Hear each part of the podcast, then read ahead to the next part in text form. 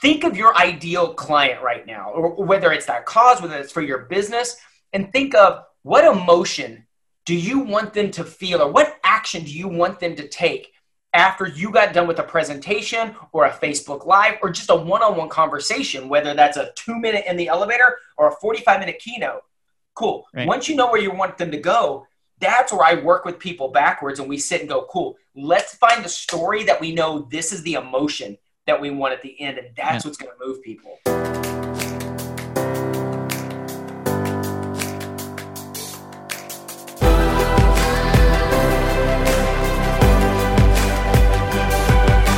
This is Better Wealth with Caleb Williams. Coach nice, Jimmy is in the building, our virtual building. How's it going, dude?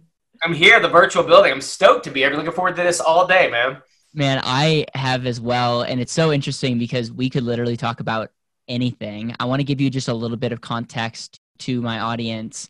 So we met at a, Advance Reach. For those of you that don't know what Advance Reach is, it's essentially a program that I've invested in to help me be a better speaker, to win stages, to really take story and take it into a signature talk and be able to communicate it to the next level. And I can confidently say when I first got involved with Advance Reach, I, I was just me and another guy. Now we're in almost all 50 states. And every time I speak on a podcast, it's just really powerful how Pete and just y'all have really changed the way that I viewed my life. Now, you're not directly like working for Advance Your Reach, but you're such an amazing speaker and a great friend that you're like working with them.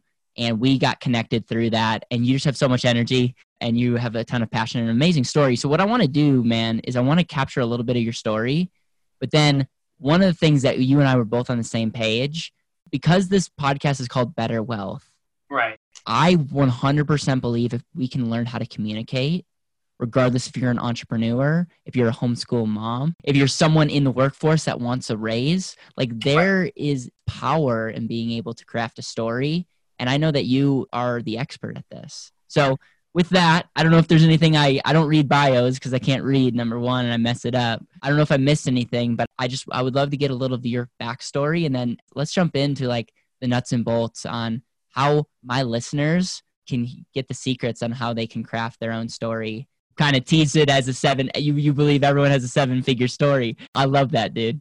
I really do when you talked about better wealth and, and i appreciate this and i agree. I think bios are overrated and just the way i feel resumes are overrated but it all comes back to someone's story because that's what a resume is right it's somebody's life story and my, story this whole thing i'm telling you it started in the first grade and people don't believe me but i say in the first grade i was exposed to the greatest addiction of my life and I always get funny looks when I say that. And it's just because it's a simple little. The first grade, I, I, grew up in West Texas. I live in Dallas, Texas now, but I grew up in Lubbock, Texas, and in West Texas. And I was a little fat kid from a broken home. And in the early 80s, there wasn't really a childhood obesity epidemic. I was the fat kid in my class, and I kind of was the kid with divorced parents in my class. So I was always a little bit alienated. But that year, I remember the entire elementary school where we were doing a, like a Christmas play in my first grade class who got picked to do a Christmas musical number called Too Fat for the Chimney. And it was this gripping story of Santa Claus and how he had gotten too fat for the chimney and nobody was going to get gifts. And so, being the fat kid in class, I thought, okay, yours truly, I'm going to be Santa Claus. And no, like I couldn't even land that part. Like they gave the role to my buddy Justin Martin, who was the skinniest kid in class, and they put a bunch of pillows around him. And then all my other friends, they used to be like these Jane Fonda fitness videos in the 80s where they'd have like leg warmers and headbands. They put all my friends in those outfits. And what they did is they stuck them upstage and they had all of them and Justin as Santa Claus doing like an aerobic step number. Yours truly, little fat, insecure Jimmy they put in like feety pajamas, like the onesie zip up feety pajamas with a little stocking cap and like the drop bottom at the butt. And my granny made this thing for me. And they pushed me out to the edge of the stage and they had me sing a solo, sing the song, Too Fat for the Chimney. But something magical happened in that. My, my mouth open, scared to death. My mouth open. I start singing this song and I get a smile and a nod and I was hooked and I was like, oh, this is the first time I've got a positive response from a peer group. And this insecure little kid that didn't know where his place in life was, that just felt safe and it was home. And it was amazing and torturous at the same time because the only problem about knowing really early in your life what you're supposed to do with the rest of your life is like, okay, God designed me for this, is when you immediately have a list in your head of why you can't do that. Yeah, totally. I don't have the right skills. I can't get the right training. I'm fat. I come from a broken home, whatever those things are. And really, what happened was, I mean, I even hate to say this, but it started me on this journey of kind of bitterness where I got really good at being this victim and pointing at other people of like, gosh, I know I'm designed for this, but I can't have success. And let me tell you all the reasons why. And these people that are having success, let me explain to you why it's easier for yeah. them. And, and, I didn't realize that's what it was until much, much later in life with a lot of personal growth. I couldn't even, we didn't have the money for me to audition for the colleges I wanted to go to or do, you know, get the training that I wanted to go. So I always felt like I was the underdog. I always felt like woe is me. And I really had this kind of Eeyore victim mentality. Yeah. And it wasn't until I finally kind of took control of my life in my mid 20s. You know, I, so this starts this struggle. And my early 20s, my mom calls me and says, you know, we're getting all the, the, the, credit card bills. You know, talk about better wealth. I was on the other side. I had maxed out three credit cards by this point, And my mom's like, hey, we're worried about you. You need to come home. So in my early 20s, I found myself as a 100 pound overweight, three time college dropout mm. that had to move back at home mm. with my parents. And I knew she was right, but it just sucked. And I was living back at home. And I remember there was a morning that I was getting ready. I stopped trying to perform altogether. I'd given up on my dreams. I was waiting tables and bartending. And I stepped out of the shower one day. And normally, you know, 100 pounds overweight, you don't spend a lot of time in front of the mirror. You just kind of towel up and move on. And man, for whatever reason that day, I just sat and looked at myself in the mirror and I, I didn't respect the person looking back at me. And I thought, who's going to love this? Who wants this this person in their life? And it was in that moment that I was like, look, Jimmy, if you don't change, this is life, dude. Yeah. And I think it was the first time I took some personal responsibility instead of, oh, my circumstances why, or they have it yeah. easier. Everything doesn't change overnight immediately then, but that started the journey. That started me on being open to doing things differently or thinking about things differently in order to get a different result. And it really was where I started taking control of my health and fitness and my personal development and leaning into what ultimately what I learned in my acting career and what led me to New York City and doing national tours and being on network TV and being in two of the biggest home fitness videos ever and really having a successful acting career was that was all just prepping me to realize that our stories even in the struggle part, the cool part of your story doesn't mean anything without the part that I just shared with you. Right. And that's where I really do believe everyone has a seven figure story if it's well crafted. And usually we're always so, we're too close to our story or we think we need this big, we need the hundred pound weight loss story or the million dollar story to have an impact.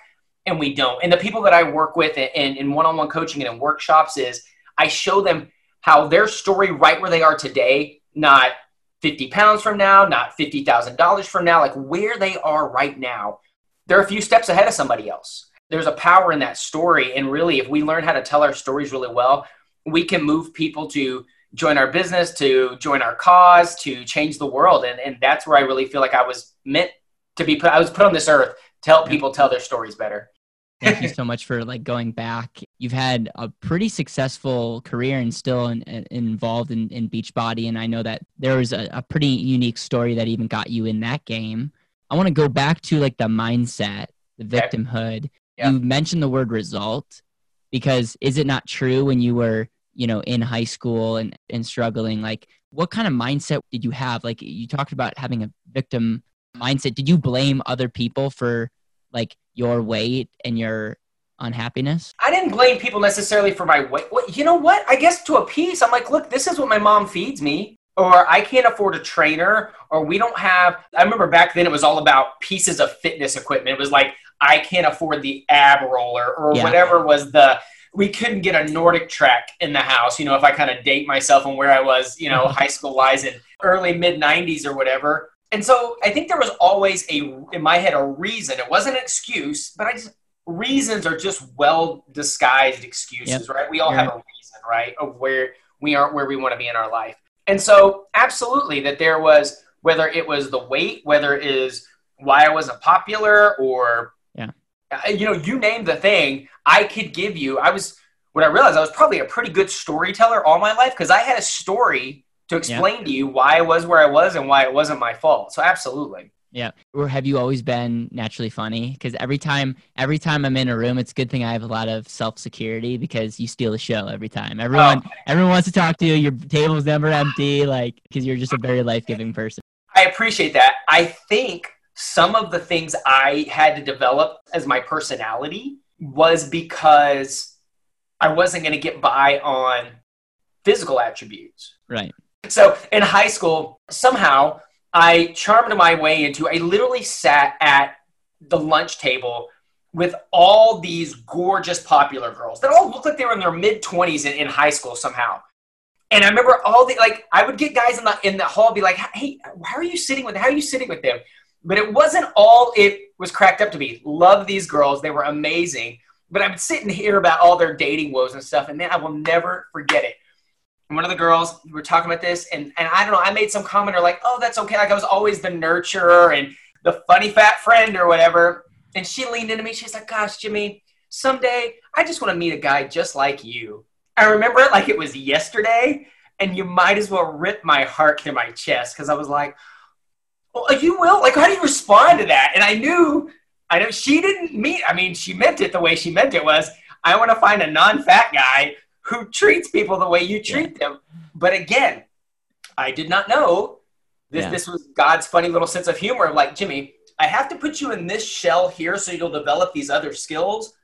So later, when the outside looks different, you have these skills. You care about people. You can empathize with people. Now, I don't want to put all people in this bubble, but there are certain people who have been physically gifted their entire lives. Yeah they yep. never have to develop those skills or they, right. they it's hard or even iq like um, myself as an example i had friends that were a lot smarter than me but they got lazy yeah because they didn't have to work their brain and then they yeah, hit absolutely. college and they're like oh man like i can't just wing it anymore and couldn't make it through college because they didn't they didn't develop a work ethic when it comes to studying that's a great um, point i think all of us our greatest strengths can become our greatest weaknesses because we can get lazy with it. We take yeah. it for granted. I see that all the time with the speakers that I work with. There are some people that are really naturally amazing speakers that aren't willing to practice. Yeah. And yeah. they hit a ceiling, you know, because at some point they're like, oh, I can just, when I was performing, people that had, that I would sing and perform with that had amazing voices, they could roll out of bed at six in the morning after a night of drinking and just sound like an angel. But their careers never really went where you thought they would go because that work ethic never followed them yeah. because they just thought, oh, I can just show up. You can to a certain level, but when you're talking about making a big difference and we're talking about being a professional and raising the bar and doing things globally, you have to, the work ethic somewhere has to come along with it and match the talent. So one of the things that we we're, we're big on over here is number one that you are your greatest asset. So the number one investment you should be making isn't in yourself, and and with that comes clarity. And yeah. it's funny, I talk a lot about ROR standing for return on result because I think oh, a lot of times we don't set up our life, our time, our resources in a way that is optimally going to like give us the life that we want. So what I'm really curious is you had that moment, you looked at yourself in the mirror and you're like like this is not okay anymore. And it obviously you you didn't lose all the weight the next day. What what was that path? And and obviously you started name dropping and, and saying like, hey, I was here to there, like yeah. where you are now, which that's it's can be a little overwhelming when you look at that. What was that progression. And then what I want to do after is I actually want this to be a master class on how people can listen and really be able to craft their story. I'm glad you're backing up there because what I do, what I want to tell people is that moment in the mirror, you know, there was no lightning crash. I did not wake up motivated every day after that. I still don't. It's a process, it's a muscle you have to learn. What I did is I started with what do I have at my disposal right now? Right. I can get up and walk around the block. I can, before I could invest in anything, but then where the mindset shifted was uh, there was a guy that I was waiting tables with who I saw losing weight. And never before, especially like I always tell the women that I work with, I'm like, I envy you guys because you they do such a great job of sharing. Hey, you look great. What are you doing? Oh, that shirt, this thing's lot.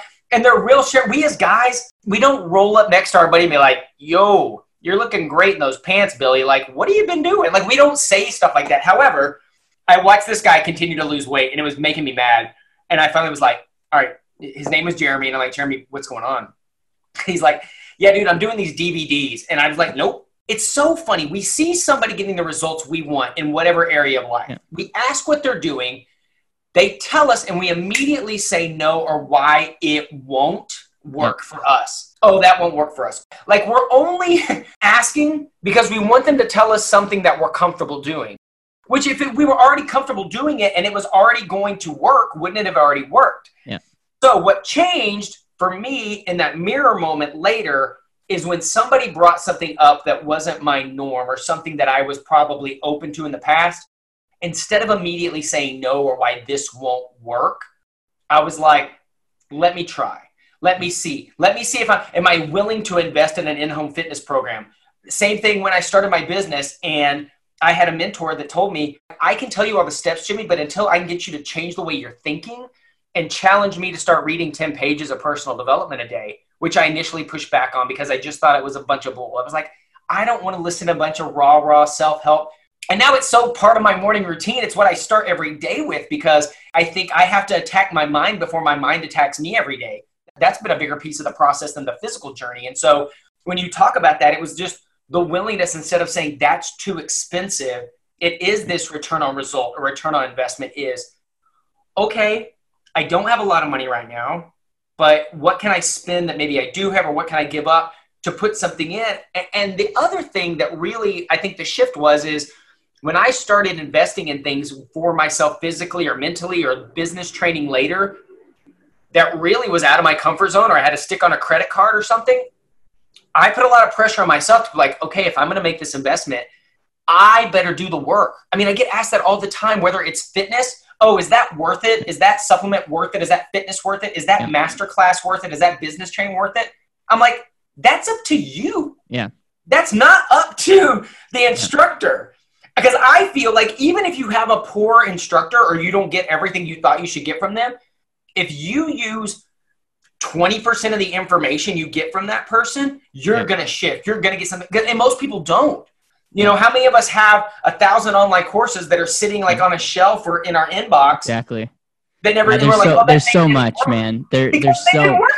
I had a change in perspective the other day. I, I talked to somebody. We were talking about an event, and I was just like, "So, like, what can I get out of this?" Yeah. And the person shifted my perspective. And they're like, "You should be thinking about what you can give." because mm. givers attract. Isn't that true? It's like yeah. sometimes when you're the instructor and you're giving, giving, giving, you're the ultimate beneficiary. You're the ultimate person that's receiving out of that. I've seen that on mission trips. I've seen that almost across the board. And so it's just a, a nugget as you're as you're going through. You were willing to lean into the result. And it was that just kind of like a very common theme in, in your story as you're getting results is like yeah, you find someone I, that has something that you want and you actually put in the work I think somewhere along the way, what I started doing is I'm willing to bet on because even in the midst of being this victim, I felt I had a good work ethic. I feel like I would try. I just had created this like me against the world. Yep. Kind totally. of BS. I mean, some people lean into that and use it, and I had to finally like let go of that. But when it came to these things, I was like, I'll bet on me. I was like, yeah. the, and then again, as I opened my mind to personal development and I heard about what kind of return there was on investing in yourself more than anything else. Like you control that a thousand percent, or you can't necessarily control the market or other things that you can invest in. You control a thousand percent how much you put into the things that you. And so then there was this shift. I kind of became obsessed with it. I was like, oh, what else can I do? What's the and it was all these baby steps. First it was fitness, then it was food, then it was being willing to start a business, even though I was a three-time college dropout had zero business you know background i always thought well don't you have to have gone to college or i even told it's ironic the first time i was ever introduced to maybe doing some kind of business i'm like i'm not a salesperson i'm just an actor and now when i sit and tell stories to people like oh you're a really good salesperson no i just really am good at like transferring my emotion to somebody else and that comes back to this storytelling piece and i didn't realize that was the tactic. It was something that just came natural to me. And it wasn't until somebody pointed out, Can you teach me to do what you just did? And I was like, What did I just do? And I was yeah. like, Oh, there are thousands of, and I, golly, I, I really want the person listening to this to tap into this. The thing you see somebody else do that you're like, wow, that just comes natural to them, or that's super easy. I know you mean that as a compliment, but there are thousands of hidden hours that that person put into something to make it look yeah. effortless. And what I realized was, oh, all these hidden hours inside a theater or on site on a set or studying scripts or directing or whatever the things that I was doing as I was going through college and then in New York taking private classes, I didn't realize I was going to a business master school. Like that was my master's degree to set me up because I didn't know that's where the market was about to go. I didn't know we were all about to start carrying around movie studios in our pockets. Yeah. And so what didn't turn out exactly the way I wanted it to in my acting career was totally setting me up to not only be successful in my own business, but start teaching other people how, regardless what their product or their service or their cause was, I could help them get an audience to move. It goes back to first grade Jimmy singing. He got an emotional response from a peer group. When we become great storytellers, all we're doing is ensuring that we get an emotional response. Think of your ideal client right now, or whether it's that cause, whether it's for your business, and think of what emotion do you want them to feel, or what action do you want them to take after you got done with a presentation or a Facebook Live or just a one on one conversation, whether that's a two minute in the elevator or a 45 minute keynote. Cool. Right. Once you know where you want them to go, that's where I work with people backwards and we sit and go, cool, let's find the story that we know this is the emotion that we want at the end. And that's yeah. what's going to move people. So, what I want to do is I want to transition into finding that seven figure story because I really do believe there are seven figure stories in people listening to this. Some people might have a six figure story, some people might have a nine figure story. But yeah. the point is, if we can craft that, great things will happen. So, talk, walk us through. Let's make this a masterclass. If you're driving, don't keep driving or pull off to the side. But if you're watching this on YouTube, if you're listening, like this is where you get your pen and paper out and walk us through like how to make this happen and what kind of questions and what's the framework. I'm a fan of frameworks. Sure. I know from that, then there's a lot more that can come one of my a, a quote that I was re-reminded of today is from Peter Guber, who and he says stories have the unique power to move people's hearts, minds, feet, and wallet. Right, and so it just depends on what you want someone to do. And in a story, the aim is someone's heart. So often we're aiming at statistics, we're aiming at their head. We're like, we're going to hit them with facts and figures and what our product or service does. And that's not what we want to think of what's going to move people's hearts. And in a good story, you need to show me how, number one, you're exactly like me. How are we the same? Right? If I came out here and led with my story about, hey, I'm in these insanity DVDs, and at one point in my life, I had 6% body fat, and I've earned seven figures there. You may go, awesome, Jimmy, but you're like, that guy doesn't yeah, understand me. Totally.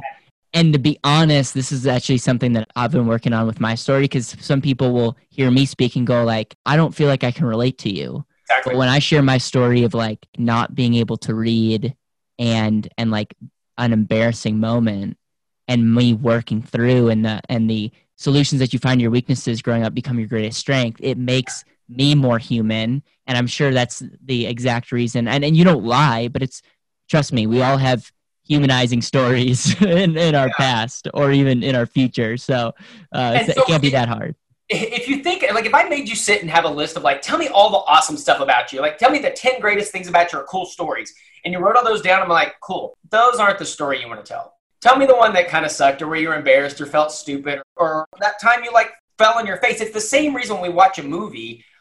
We don't start the movie that the guy got the girl and it's happily ever after. Yeah. It's, there's a reason that in the first scene of most Tom Cruise movies, he's getting punched in the face or the girl got stolen or something went wrong because all of a sudden we're like, oh, we're, we're rooting for them. And so often people aren't willing to be vulnerable in their stories, but we're root for Rudy. We root for the underdog. We root for the guy, Rocky. We root for those pers- people. And so when I tell you about first grade fat little Jimmy coming from a broken home, you're like, God bless him. I hope I hope he makes it through this, right? Like we're immediately drawn to that. So, and again, it can be the simplest of stories, but I need to know why you're exactly like me, why you struggled with the same thing I've struggled with before. Yeah. Because you want your audience to really, at some point, even if it's not the exact same story, right? So I can tell you my story about overweight, college dropout, all these things, and you may have never had a weight problem. You may have soared through college. But what you find is there's some spot in everyone's life where they felt that they should have been further along than they were, or they felt like they weren't going to be able to succeed because of some outside thing. And so if you tell a good story, somebody's going to find themselves in your story. If I tell you a story about my mom and what we went through, really at the end of the day, you're thinking about your mom, not my mom. Yeah. Sharing the story. And so it's really important, number one, that we become super relatable and vulnerable in that story. Then, somewhere in the story, I need to know that you overcame the problem. Not that you're perfect. Like when I So work the, a the lot of step number one is exactly like me vulnerability, relatability, which, by the way, males harder to do. it's harder to do for guys. But guys that do it, the line forms to the left of people that will follow them. Got men that are willing to be vulnerable. And I think there's a different way sometimes that men and women show vulnerability. But I'm telling you, it's that guy that goes, man, this is when my ass was on the line and things didn't go Yeah. well. And this was where I messed up and I, I let somebody down. And willing to kind of show the wound a little bit. One of my favorite examples of this, did you ever see Eight Mile with Eminem? No, but I've, I'm very aware. Okay, so it, so for people that don't know the story really quickly, at the end of it, he's getting into another rap battle, and his buddy's like, "Dude, this guy's gonna talk about how you lost your job and lost your girlfriend and all this bad stuff about you. Like, what are you gonna do about that?" And Eminem freezes for a second, and then he goes first, and he talks about all that Yeah. stuff first. And think about this: When's the last time somebody was vulnerable and somebody's like, "Well, I couldn't share that. They're gonna judge me." Think about this for a second. When's the last time somebody shared something vulnerable about themselves with you and you judged them? I'm telling you, man, in college, I started this thing with another friend of mine called the Purity Project. Yeah. And it was exactly on help help guys that struggled with some really embarrassing things. Yeah. And guess guess what? We shared our story. Yeah. We shared our why. Like me first, right? And then And I'm telling you, I had random guys come up to me in college, share with me things that they've never shared before. yeah. Why? Because they saw me either through a computer screen or get up in front of them and share some things that, you know, like part of my life is part of my story, but it's like it created that trust. So, number one, exactly like me, I'm 100% in agreement. Yep. Number two, Somewhere where you've figured it out. You've made some progress. So what I was just about to say, so the example with health and fitness coaches that I've worked with in the past is they'll be like, oh, Jimmy, I still have 50 pounds to lose. I could never coach or help somebody. I've only lost 40 pounds. And I'm like, whoa, time out. You're a rock star. You've lost 40 pounds or you've lost 10 pounds. You're a rock star to the person sitting on their couch has just been thinking about this. So again, it's not about I've made a million dollars or I lost 100 pounds or my story not being big enough. In fact, sometimes the smaller the story, one of the ladies I worked with, she was she was starting a side business. She's like, Jimmy, I don't feel like I have made enough money to get enough clients. And I said, I said, tell me an example of some money that you've made with this side hustle. She's like, oh, that's easy. She's like, me and some of my girlfriends, we go get our hair and our nails done with our side hustle money every Thursday so we don't have to take it out of the family fund. I'm like, pause. I said, so you have no mom guilt taking time away from husband and kids to go pamper yourself. You're not taken out of the family fund because you created this thing on the side. She's like, yeah. I'm like, that's a million dollar business. I said, you know how many women would just want to make just enough little Yeah. money on the side to take that away? And so that's a perfect example of what some people may seem as a small, insignificant story really being powerful enough to move thousands, if not millions of people because not everybody's looking to Yeah. solve a mountain of a problem. How can you help them solve that little Yeah. one that's just been annoying? So that step two is how have you figured something out? How are you a little bit extraordinary that you're a couple steps ahead of me that I at least right. figured out something that I'm struggling with? just based off my story as well, I went on a journey and learned some things and have a conviction that like I have a moral obligation to share this with you. Definitely is that. So number three, so you got to be somewhat ordinary and give share some vulnerability, and they've got to be like got to be attracted to that. Number two, you got to at least figure it out. If Fat Jimmy was trying to teach me how to lose weight and had no results for himself, it, you would have no confidence and it would just be kind of a weird thing. So there's got to Right. be some kind of transformation. But what you're saying is it doesn't need to be, you don't need to have this amazing transformation. Like it, No, the little things can almost be more relatable. Jimmy, 15 pounds into his weight loss journey, could have started helping somebody else. Yeah. I probably didn't realize that at the time. And then the third one, you just touched on it. You said, I have a moral obligation to pay this forward. I need to know why this is important to you. Why is this more than just your business? Why is this more than just a paycheck? Why is this something that you have made it your mission to do? For you, you just said, I felt like I have a moral obligation. I feel selfish in life. I think of the people that shared the tips with me. I shudder to think where would my life be had this the different individuals that challenged me or shared just a little they shared their secrets right? They shared their steps with me. And i'm so grateful to those people. The way that i can ensure that that i can help others is by i feel this obligation. Like you want to live forever learn something change what you've done teach it to somebody else and then teach them how to teach it.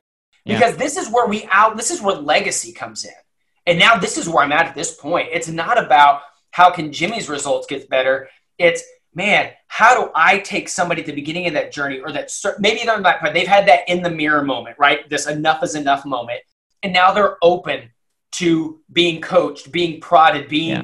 challenged to think and do some things a little differently. And that so if you can find a story that kind of encapsulates that and again you know in a three to five minute story and that's what we do and so sometimes it's about going through a memory jog like i have a checklist that your audience can is welcome to have that will take you through tell me the story about your worst date your best date your first car all these things that seem Oh, silly nice.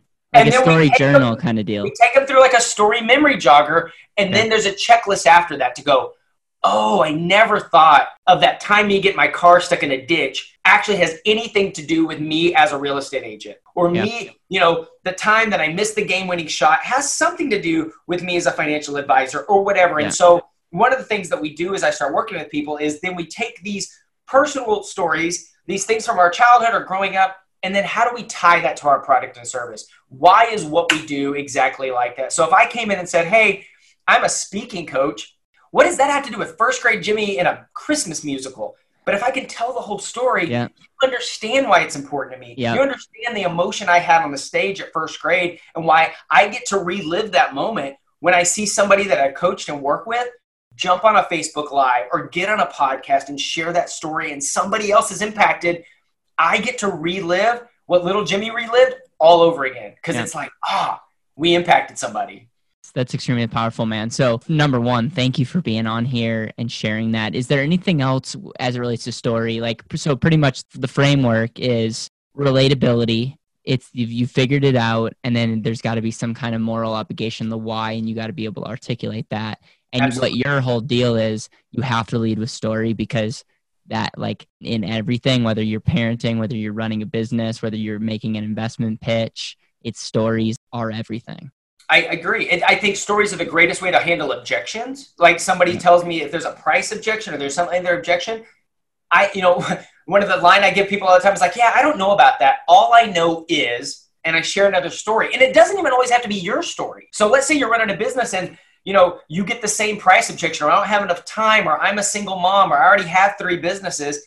Well, at this point in my life, I'm a collector of other stories too. So I'll be like, yeah, you don't, somebody's like, I don't have enough time to run a side hustle. Yeah, I don't know about that. All I know is my buddy Wayne has five kids, two are special needs, and he, he's an orthodontist and he has two practices. But he created this side hustle in a few extra hours a day and created an extra seven figures for his family. Are you that busy? Now, they may not say yes, Yeah. but they can't argue with your story or any stories, you know? And so Yeah. it, it really is telling stories and getting your message across could be talking to your significant other and trying to like make a decision. It could be as a parent, it could be Yeah. to teacher. It, it's literally everything in life. And sometimes it's a sentence like I just gave you. Sometimes it's a three minute story and sometimes it's a 45 minute keynote. It just depends on what you're trying to get done. Right. I know for me personally, I'm trying to be better at actually creating a story journal. Oh, and good. the reason is in podcasts that I do and as I communicate, I'm realizing ordinary stories are such a powerful way. I mean, there's a reason Jesus used this to Yes. teach a lot of his work. It's like we remember it. And people are going to forget the framework, unfortunately, but they're going to remember your story because it was just really draw, you know, drew you in. And so it's really cool that you could weave in your story within that. So, Jimmy, one of the things I want to do before we end up like wrap this whole thing up is I kind of have the legacy question. Okay. And I know that this ties back into what we're talking about. And I want to give you also, before we end, an ability to just summarize anything else that you want to to share. But the legacy question pretty much goes like this: This is your last day on earth. You're with the people that you love the most, and you can share with them through one conversation what's on your heart, the things that you've learned. What's that conversation going to be like? What stories would you allude to? And like, and I'm more curious about the why because the reason I love asking this question is I feel like it's it's one of the best ways to get to the deeper root on why people do what they do. Yeah, that's a great question. And there was just a flood of people that ran through my brain over the past 25 years. And I literally, it's one of those things. All I could, all I could do is picture myself like literally leaning in and grab somebody's shoulders and just like almost nose to nose, looking into like their heart and their soul, and just letting them know you matter. Like you matter, you're important because that's what Little Jimmy didn't feel like he mattered. Little Jimmy didn't feel like he had a place that was safe. He was torn between two families. There was always battling. There were things going on. I didn't feel like I mattered. I, I felt small. I felt like I didn't have a voice. And if all those people that just flooded through my mind that that I love so deeply, I, the ones that have impacted me, I want to tell them, thank you. You matter because you impacted me. And the ones that I haven't even worked with yet or haven't got to is so you matter. And I feel like so many people in the world don't feel like they matter. And it may seem oversimplistic, but that's at the end of the day is I want anybody that I work with to know, or anybody that I come in contact with, or I want the people that have impacted me to know you matter because there's a piece of me that is who I am because of something you did. And so for me and legacy is just empowering people. And a line I used to use a lot of times in my health and fitness business when I was coaching my team there is bleeds over to what I do now as well is I used to tell them, we don't sell health and fitness. We deliver hope to a world that desperately needs it. And that's my legacy is delivering hope to people and letting them know that they matter, giving them a voice, giving them a stage. Because I, I was scared to get in front of people. I was scared to speak up and I needed to be empowered. And that's what I want to do for other people as well. That's amazing. And I just want to echo that. Your life matters. That's why we're so big on intentional living. And that's why it's so important to unlock the ability to tell your story because I know for me telling my story didn't got me a mentor who yeah. poured into me that and it's it's crazy the step. I look back and I'm like that was a seven figure story. It wasn't a transactional story. It was a long term but it opened up a door. And so Jimmy thank you so much for being on here. Anything that you want to end with? And I also know that you you mentioned that you wanted to give um, my audience kind of like a free checklist or what, whatever you call that. I, I want to know where people can find your stuff, how they can uh, learn more about what you're up to. Absolutely. And I, and I would love for them to have this because right now, somebody's listening to this and going, I still don't know. I don't know that my story's enough. I don't know that I believe that I matter and stuff. I'm going to encourage you go to storywellcrafted.com. I'm just going to run you through a little memory jogger. I'm going to give you a checklist. I'm going to show you that you have a story that can impact people. Maybe it's just the people in your household. Maybe it's just your neighborhood and there's no just to it. You're impacting another human being, right? Depending on what it is. So if you go to storywellcrafted.com, it's a little two page PDF that's going to take you through a lot of that. Anywhere else on social media or my website, you can go to thecoachjimmy.com or thecoachjimmy on any social media platform. Please reach out to me. I respond to all my stuff. I'm kind of a one man band here, reaching out and connecting with people. But if I can help you figure out what that story is and how you can uh, impact other people, I'd be happy to. Coach Jimmy, thank you so much for being on the show. Awesome. Thank you so much.